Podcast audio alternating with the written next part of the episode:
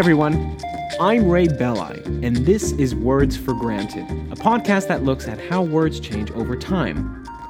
Over the weekend, I had the pleasure of participating in this year's virtual intelligent speech conference alongside other great educational podcasters, including Robin Pearson from The History of Byzantium, Zachary Davis of Ministry of Ideas, Ryan Stitt of The History of Ancient Greece, and, yes, Kevin Stroud of The History of English. I'm a longtime fan of Kevin's show, and many of you probably are too.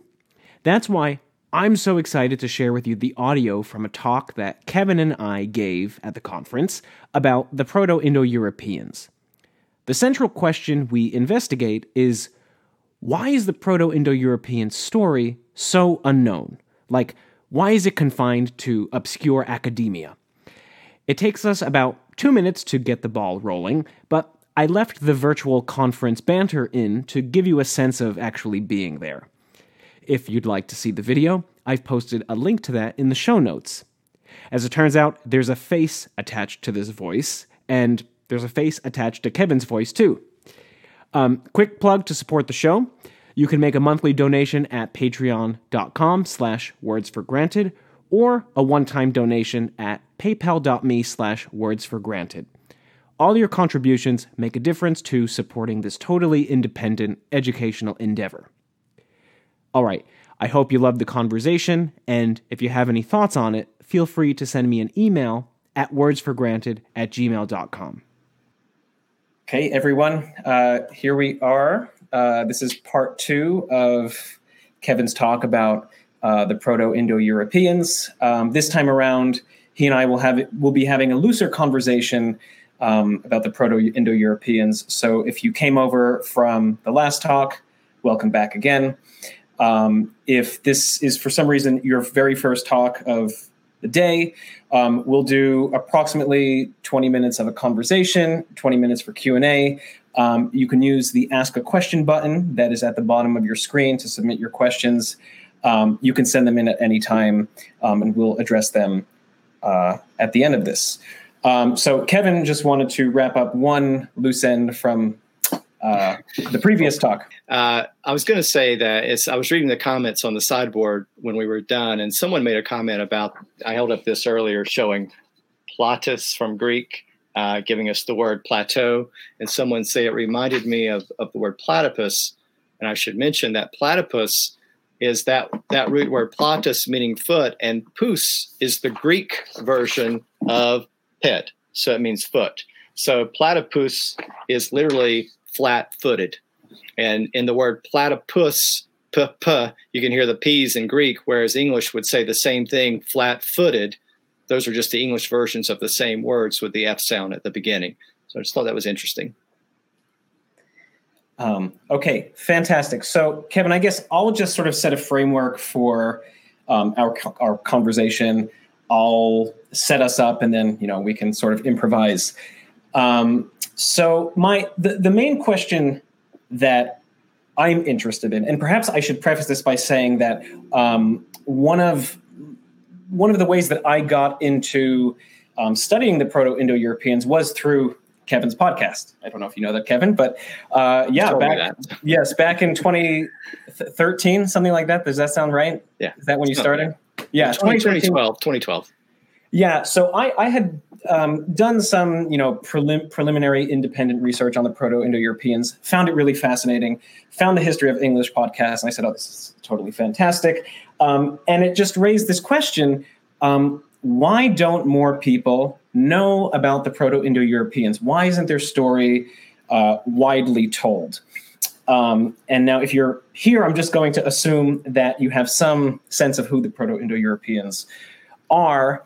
Um, and the Indo European language family is the largest language family spoken in the world today. I think it's something like 3.2, 3.3 billion native speakers. Um, and that's something like half of the world's population. And we, as English speakers, everyone here at this conference, uh, probably many, if not most of your friends and family, um, are all English speakers. And we are the direct linguistic heirs to this prehistoric group of people the Proto Indo Europeans. Um, which is not to be confused with uh, being their ethnic heirs, which is something that we'll talk about uh, soon. So, this fact alone that a several thousand year old group of people that were originally confined to you know not, not a small geographical region but a relatively small geographical region given the modern distribution of, Pro- of indo-european languages um, that very fact that this ancient group of people um, directly is impacting almost all of the words that I'm using right now to talk to you um, is fundamentally fascinating and profound to me. Um, and that fact would seem to make them like one of the most important people to ever walk the earth. Um, and yet, most people outside of very specialized academia um, don't ha- have never even heard of the Proto-Indo-Europeans, and if they have, they have a vague sense of who they were. Um, and I would include myself in that latter category um, before I took on this uh, this independent research of my own. Um, so the question is why, hmm. um, and I just want to read a very quick paragraph. It's actually the first paragraph of yet another classic resource um, on Proto-Indo-European studies, um, in search of the Proto-Indo-Europeans. Um, it was published about 30 years ago, so some of the scholarship has been updated, but the general presentation and premises uh, still hold up. So let me just read this first paragraph. By the first century AD, historical records reveal peoples settled from the shores of the Atlantic to India, all speaking languages closely related to one another. These are the Indo European languages whose origins can be traced back to a common ancestor that was spoken in Eurasia some 6,000 years ago. We call the people who spoke this ancestral language the Indo Europeans or Proto Indo Europeans. But although we can give them a name, they are unlike almost any other ancient people we are likely to encounter. As the linguistic ancestors of nearly half this planet's population, they are one of the most important entities in the prehistoric record, and yet they are also one of the most elusive. No Proto Indo European text exists. Their physical remains and material culture cannot be identified without extensive argument, and their geographical location has been the subject of a century and a half of intense yet inconclusive debate. Uh, we've gotten a bit more conclusive uh, on that last point, but I think um, this paragraph sort of um, implicitly answers the question wh- why don't we know more about them? Um, and so I, I, have several ideas um, just taken from this. Um, and they don't fit into the way that we teach history. The Proto Indo Europeans um, don't fit into, say, like a great man approach to history, where we follow the, we follow the achievements of leaders, or at the very least, we follow uh, people and what they did. Um, but we don't know a single Proto Indo European by name. Uh, we don't know specifically what any one Proto Indo European did. So we can toss that one out. Um, we also study civilizations. Well, the Proto Indo Europeans did not have a civilization. Um, they were pastoralists that moved around. Uh, we don't have buildings from them. And the archaeology that we do have is sparse and, um, as already stated, inconclusive. Um, how else do we study history? We also study literature, the writings of the people. And although the Proto Indo Europeans gave us their language, um, they lived before the invention of any written script.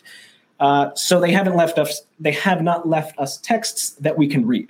So what that means is, in order to tell the Indo the Proto-Indo-European story, not only do we need to rely on um, very specialized fields of academia, including linguistics, archaeology, ancient history, which also includes religion and mythology, um, but we need to synthesize all of these fields into a coherent story. And quite simply, that's hard to do. Um, you, need to understand a lot in order to distill it in a uh, into a coherent narrative. Um, but I really wish more teachers, writers, scholars stepped up to do that task because um, I just think that their story is fundamentally interesting. Um, and another thing that makes the story hard to reconstruct is that much of what we know is hypothetical, as Kevin indicated in um, the previous talk. Um, but one thing that is not hypothetical is DNA evidence, which uh, there has been some light shed on um, Proto Indo European DNA. And I know Kevin has something to say about this, so I'll stop talking and pass it on to him. You're good. You're doing great. I, I agree with everything you said. I think the one thing I would add is, and this is just a different aspect of what you just said, but one of the reasons why the you know knowledge of proto of, of the original Indo-Europeans is not widely um, widely spread, widely known, is because it was so uncertain. It was the subject of so much debate and argument, and almost anything you could say about the Proto-Indo-Europeans uh, was you would get into almost fisticuffs over it at one time. And with that being the case, how do you teach that in schools? How do you teach that as history? And I think, as I noted earlier, over the past few decades, there's starting to be a consensus as to who these people were. We no longer think of it as just an, a, linguistic concept. We now start, we can now associate it with a specific group of people, the Yamnaya people who lived, uh, you know, north of the Black Sea and the Caspian Sea. And I think that's going to allow this to become uh, a more documented, you know, historical development. And maybe over time, more people will learn about it as it becomes more generally accepted. Uh, I noted um, in in the podcast, I noted in my presentation earlier, and also in the podcast, that there is one main competing theory, and that is the fact or the argument that the Indo-Europeans lived south of the Black Sea at a much earlier date. And let me kind of give you the argument for that. I said I was done with my my handouts, but I, am not. This is a map of, of the world of Eurasia. Um, we're basically talking about this area right up here, north of the Black Sea and Caspian Sea. But there are people who believe very strongly that the Indo Europeans lived down here in what is modern day Turkey. And they believe that they moved, they lived there about seven, six or 7,000 BCE as opposed to three or 4,000 BCE. So a few thousand years earlier, and they migrated here through the Balkans into uh, Europe, and then maybe migrated that way down into India. The, the argument for that was based on the fact that that's, that's when agriculture spread into Europe. Prior to that date, Europe was populated, very sparsely populated, but populated by hunter gatherers. And around that time, around six or 7,000 BC, uh, farmers emerged out of Anatolia, modern day Turkey, moved up through the Balkans into Europe, and established farming, fixed settlements for the first time. And it was thought that they must have brought the Indo European language with them. Uh, again, the, the, the the linguistic evidence, though, pointed more to north of the Black Sea, where you had wheeled wagons were common. Uh, the geographical features, I won't go cover all this in the podcast, but uh, so that created part of the of the discrepancy. Recent DNA studies have helped to explain this, and these studies were conducted. Uh, 2015, 2016. So they've all been done since I talked about the Indo Europeans in my podcast.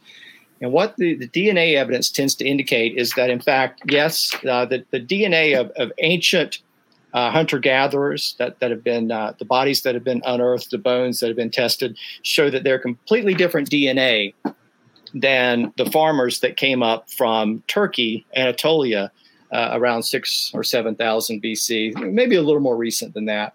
Um, but eventually, what happened is they displaced the hunter gatherers and their DNA you know, became the dominant DNA in Europe for a while.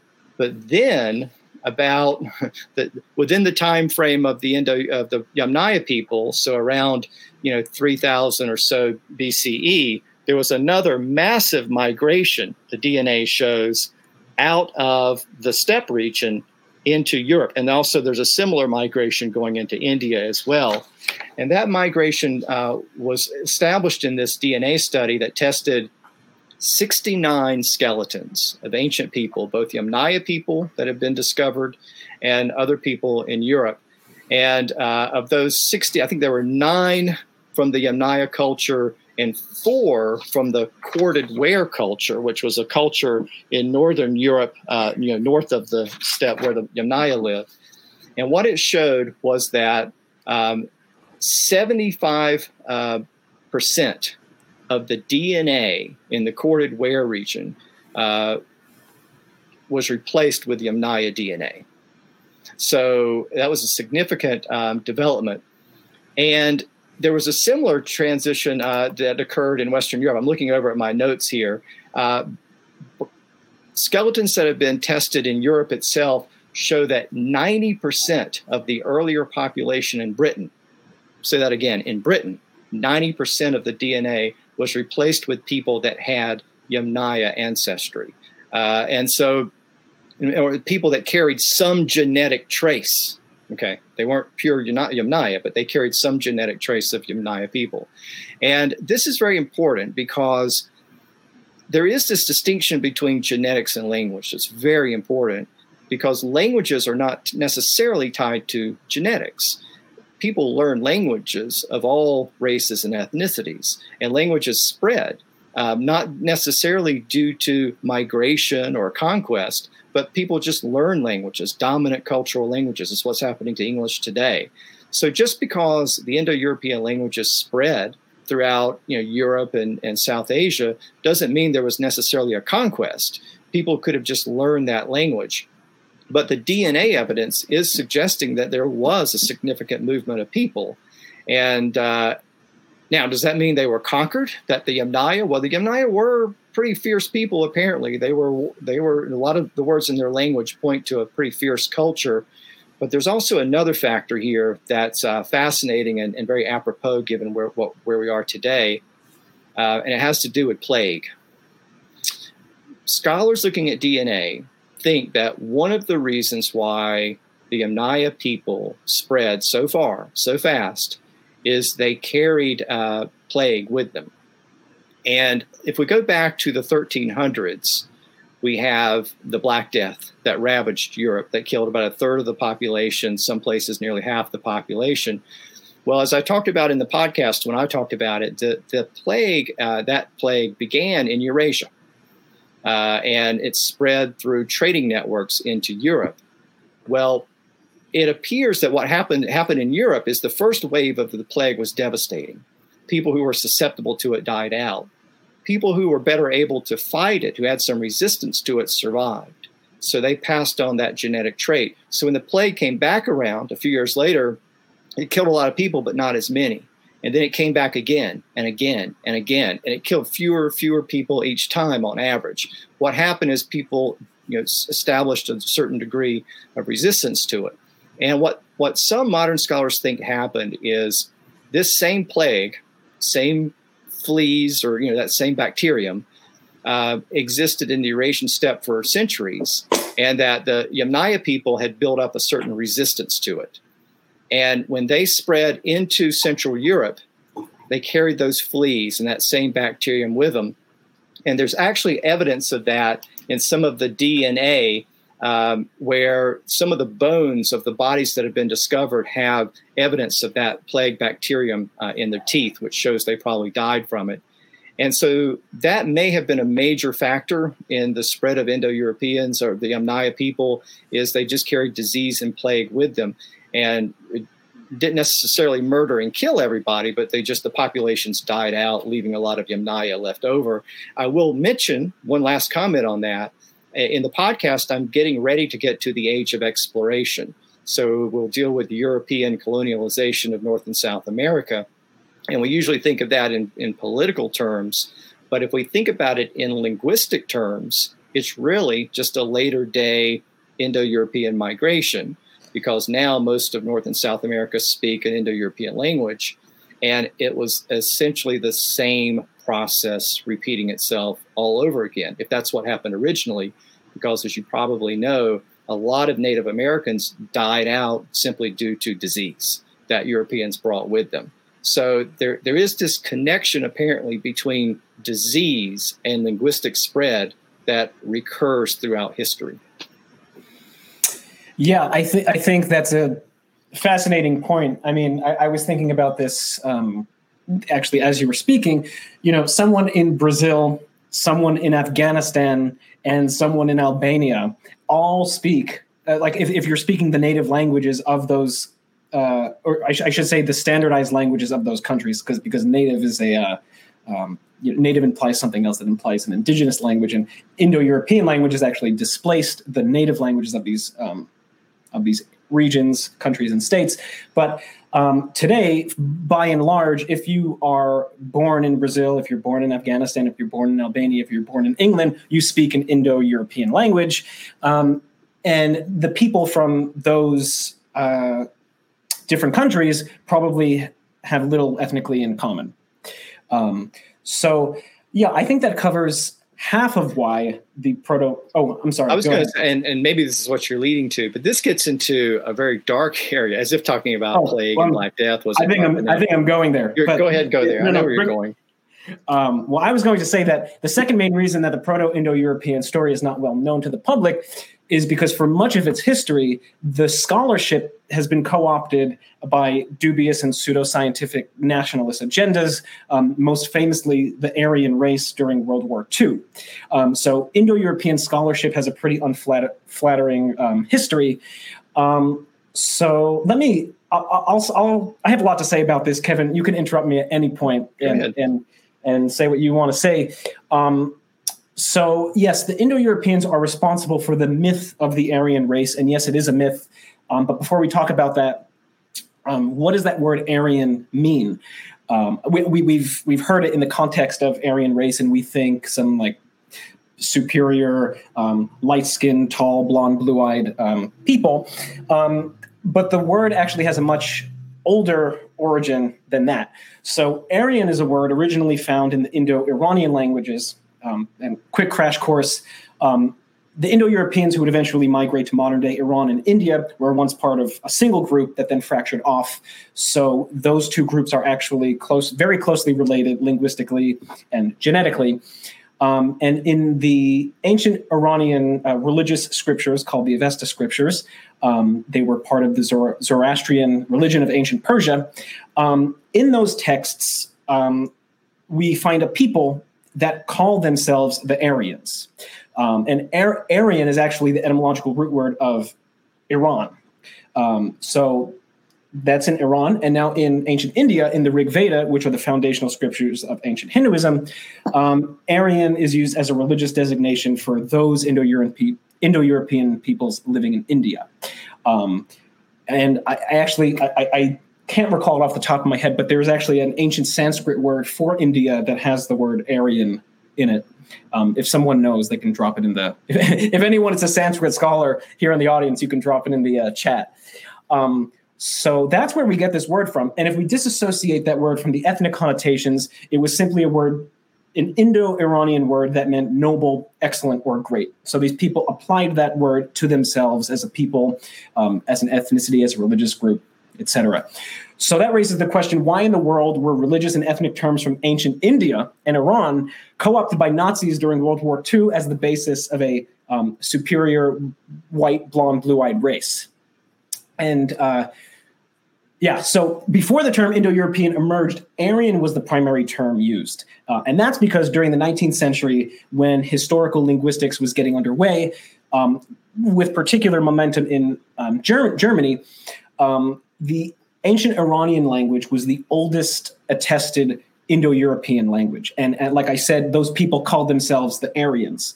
Um, so, because at that time, that was the oldest extant Indo European language, 19th century um, European intellectuals um, made the mistake of thinking that these Aryans were actually very close to being the Proto Indo Europeans themselves. Um, yeah. Um, so, they got this idea that the Aryans were a pure unmixed race that over the thousands of years of migrations, invasions, and so forth, that they became um, ethnically diluted, um, and that somehow the Germanic peoples were the direct ethnic descendants of this original race of peoples.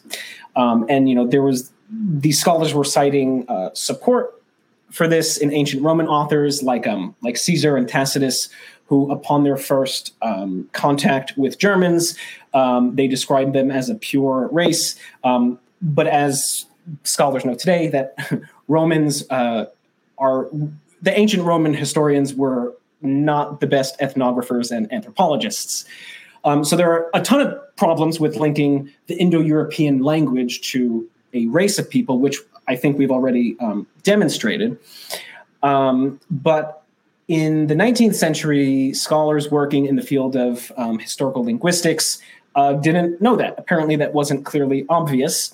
Um, so you have um, Western European um, anthropologists and linguists sort of working together to fuel this um, this scholarship that's describing um, um, G- German racial superiority, or I should say Germanic racial superiority, based on uh, this notion of the Aryan race, which again ultimately um, ha- has its links to the Indo-European discovery, um, and the the linguist the, the anthrop I can't really speak much to the anthropology the anthropology scholarship, I know that there were some ways of like measuring the skulls of uh, of uh, Germanic populations and comparing them to other Europeans and other races, and somehow that indicated some um, superior mental fitness.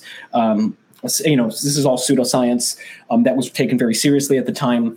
Um, but one way that the linguists used um, the reconstructed Proto-Indo-European language to support this notion of a um, a superior race was they said, look at how sophisticated the Indo-European languages are, and the Indo-European languages are what we call inflected languages. That means that um, we can modify words to reflect things like tense, um, plurality, um, you know, sing, sang, sung. These are all the same word with a vowel modification. Uh, run, runs, running. We're adding different suffixes.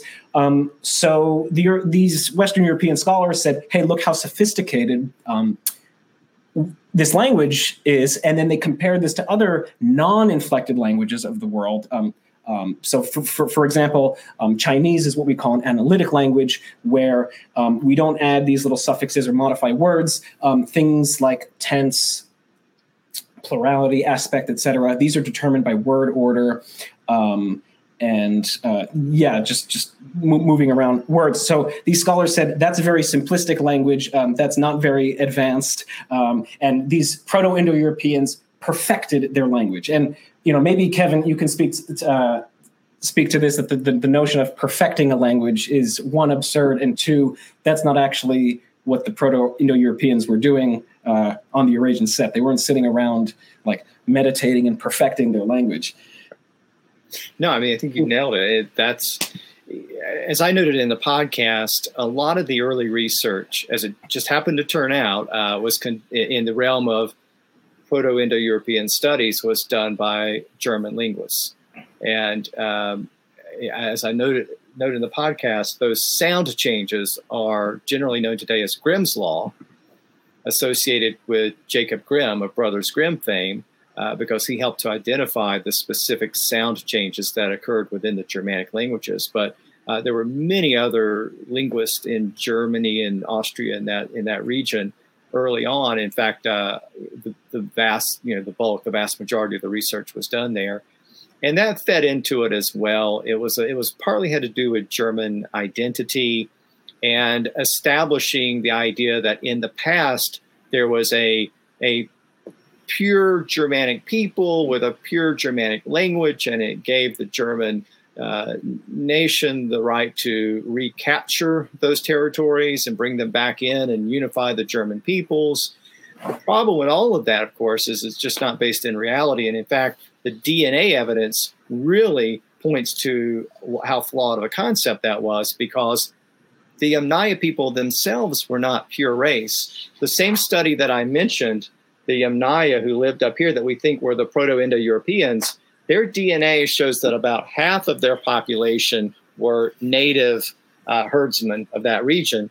The other half of their DNA apparently comes from south of the Caucasus region. Uh, that some the tribes moved across, and that's very unusual to move between the Black Sea and the Caspian Sea. So their DNA was mixed from the very beginning, two different groups. And then as they moved into the corded ware communities, they mixed further. And then they continued to mix. So even though the, the DNA evidence shows the expansion of DNA, people carrying, you know, strains of that DNA, they weren't, they, there were no pure blooded people. You know, there have always been mixtures of people. And uh, as I noted in the first part of my discussion earlier, the language itself was never pure. Proto Indo European we think of it today as one thing. It's just a collection of related dialects. So any notion of purity has, has always been ridiculous, but it, it did it did have its moment. Yeah, I mean, it's it seems like I mean, the only way that you can make an, a purity argument is if you if you cut off historically, like before a certain point, right? Like if you say, okay, before 3000 BCE, if we ignore all of this, now it's pure because you know we're not looking behind the curtain. Or if you say, okay. Uh, uh, we're only going to look at the uh, genetic evidence from 500 CE and then ignore everything else. And if we start from that point, then we have a basis for purity. But you know, for all intents and purposes, uh, I hate that expression, but truly, for all intents and purposes, uh, uh, unless we are to like infinitely regress to the beginning of time, where there is, you know, the, the emergence of people, that people have always been inter intermingling. And we should note too that the studies of Indo-European languages began uh, in conjunction and around the same time as Charles Darwin was, uh, you know, proposing the theory of evolution, which um, had as one of its basic ideas the, the idea of survival of the fittest. And that got wrapped up into all of this as well. And it's part of the reason, arguably, why we have family trees of languages, may be pulled in part from, from some of that as well. But uh, the idea that there was this, you know, if, if Indo Europeans spread their language across such a vast population, then they must have just been genetically superior. And again, these were the notions that kind of got mixed together way, way, way beyond anything that linguists were saying, uh, or even geneticists were saying, early geneticists, into the realm of pseudoscience. And you know, people twisting and manipulating the facts to to you know promote whatever you know harebrained political theories they have, and you know that still happens today. But you know, it it, it just pointed to the the danger of the way in which so much of this information could be misused and was misused and it's something that we still have to be careful about today. I know that the the study that I mentioned earlier, this DNA study, um, David Reich was a professor at Harvard who helped put that study together, one of the contributors, and I, I read his book uh, recently. Uh, I, I was familiar with the study, but then I read his book about it, and he mentioned how just the idea that the DNA showed a a spread of a genetic population carrying language uh, freaked out some of the German scholars that were contributing to the study, one of whom resigned. Just because just the way in which that type of information had been misused in the past. He did not even want to be associated with, with a DNA study that might show something similar. Uh, again, even though what the DNA study shows is just genetic traits. Um, but again, it just shows you how how controversial and how even potentially dangerous this topic can be if it's not handled properly because there are, are always going to be people out there that are going to try to twist it and misuse it and I, my only advice to anyone listening to this is be very wary of that if you hear someone trying because i will guarantee you there are people right now as we're speaking somewhere on the internet espousing these same theories uh, just understand language is language, DNA is DNA. There are times when the two may show may overlap a bit, but they're not the same thing. Yeah. Um, all right. Maybe we should turn to questions. Um, one quick thing. Um, Damon pointed out, I, I, mentioned earlier that there is a Sanskrit word for India itself, including the word area, uh, Arya, and it's Aryavarta. Uh, that is the word that I mentioned. Uh, thank you for whoever looked that up. Um, okay, we, we went way over time with our talk. Hopefully, everyone uh, enjoyed that. Um, so, here are the questions. Question one Are there any links between Proto Indo European and Magyar, or did Magyar remain totally undiluted by Proto Indo European? If so, do you have any thoughts on how, why that happened, given that they're pretty close geographically? Um, I, quite frankly, don't know.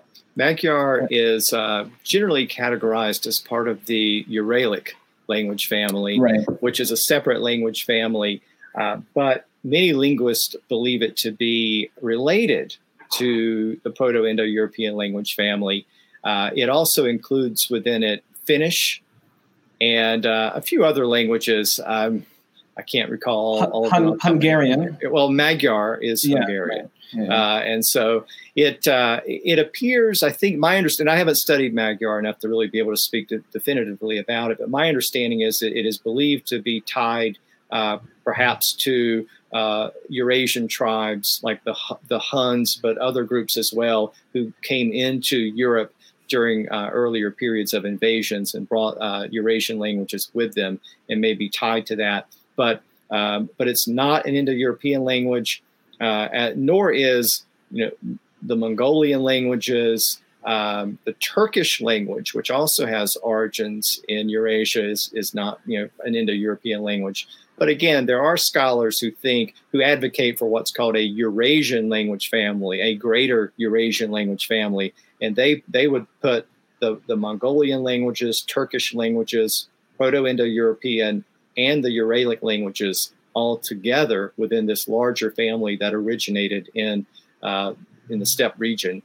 Uh, but again, that's controversial. All we can really say, I mean, linguists would say we, we know what we know based on reconstructions, and, and that takes us as far back as Proto Indo European. Anything beyond that is just speculation. Um, okay, this one is for you, Kevin. Do you have a historical date at which you plan to end your podcast? uh, yeah, I guess whatever the the date I prepare, you know, my last podcast. I mean, whatever that date is, uh, whenever I catch up to that time. Um, here's the thing I, I, don't really have an answer to that because I don't really think that far ahead, but I am going to try to take it into the 20th century. The podcast is going to evolve a bit once I get beyond the great vowel shifts because up until now, it's been a you know, I've been able to weave together political and social, cultural, and linguistic events and develop a theme and kind of approach it that way. But after we get into the 1500s and certainly into the 1600s, we're going to have too much going on. We're going to have English spreading around the world. So we'll have English, you know, increasingly in Ireland. We'll have it in North America, eventually in India. So it's it's just going to make it more difficult. So it's it's going to become, as I envision it, more of a chronological podcast, trying to trace it out in segments of time what was happening and uh, right now, my goal is to take it as, as you know all the way up into the twentieth, twenty first century, I suppose. Okay, next question. Um, did other Indo European language branches like Celtic, Italic, Germanic, etc., continue to evolve from descendants of the Yamnaya Proto Indo European speakers or from each other? Uh, do they share parent languages or grandparent languages?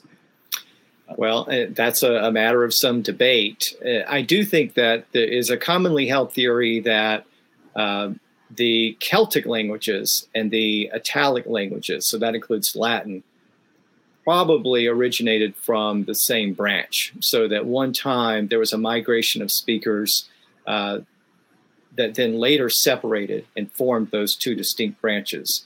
And that's due to some linguistic similarities and the fact that the early Celts lived in uh, central, south central Europe, kind of north of where the Italic speakers lived.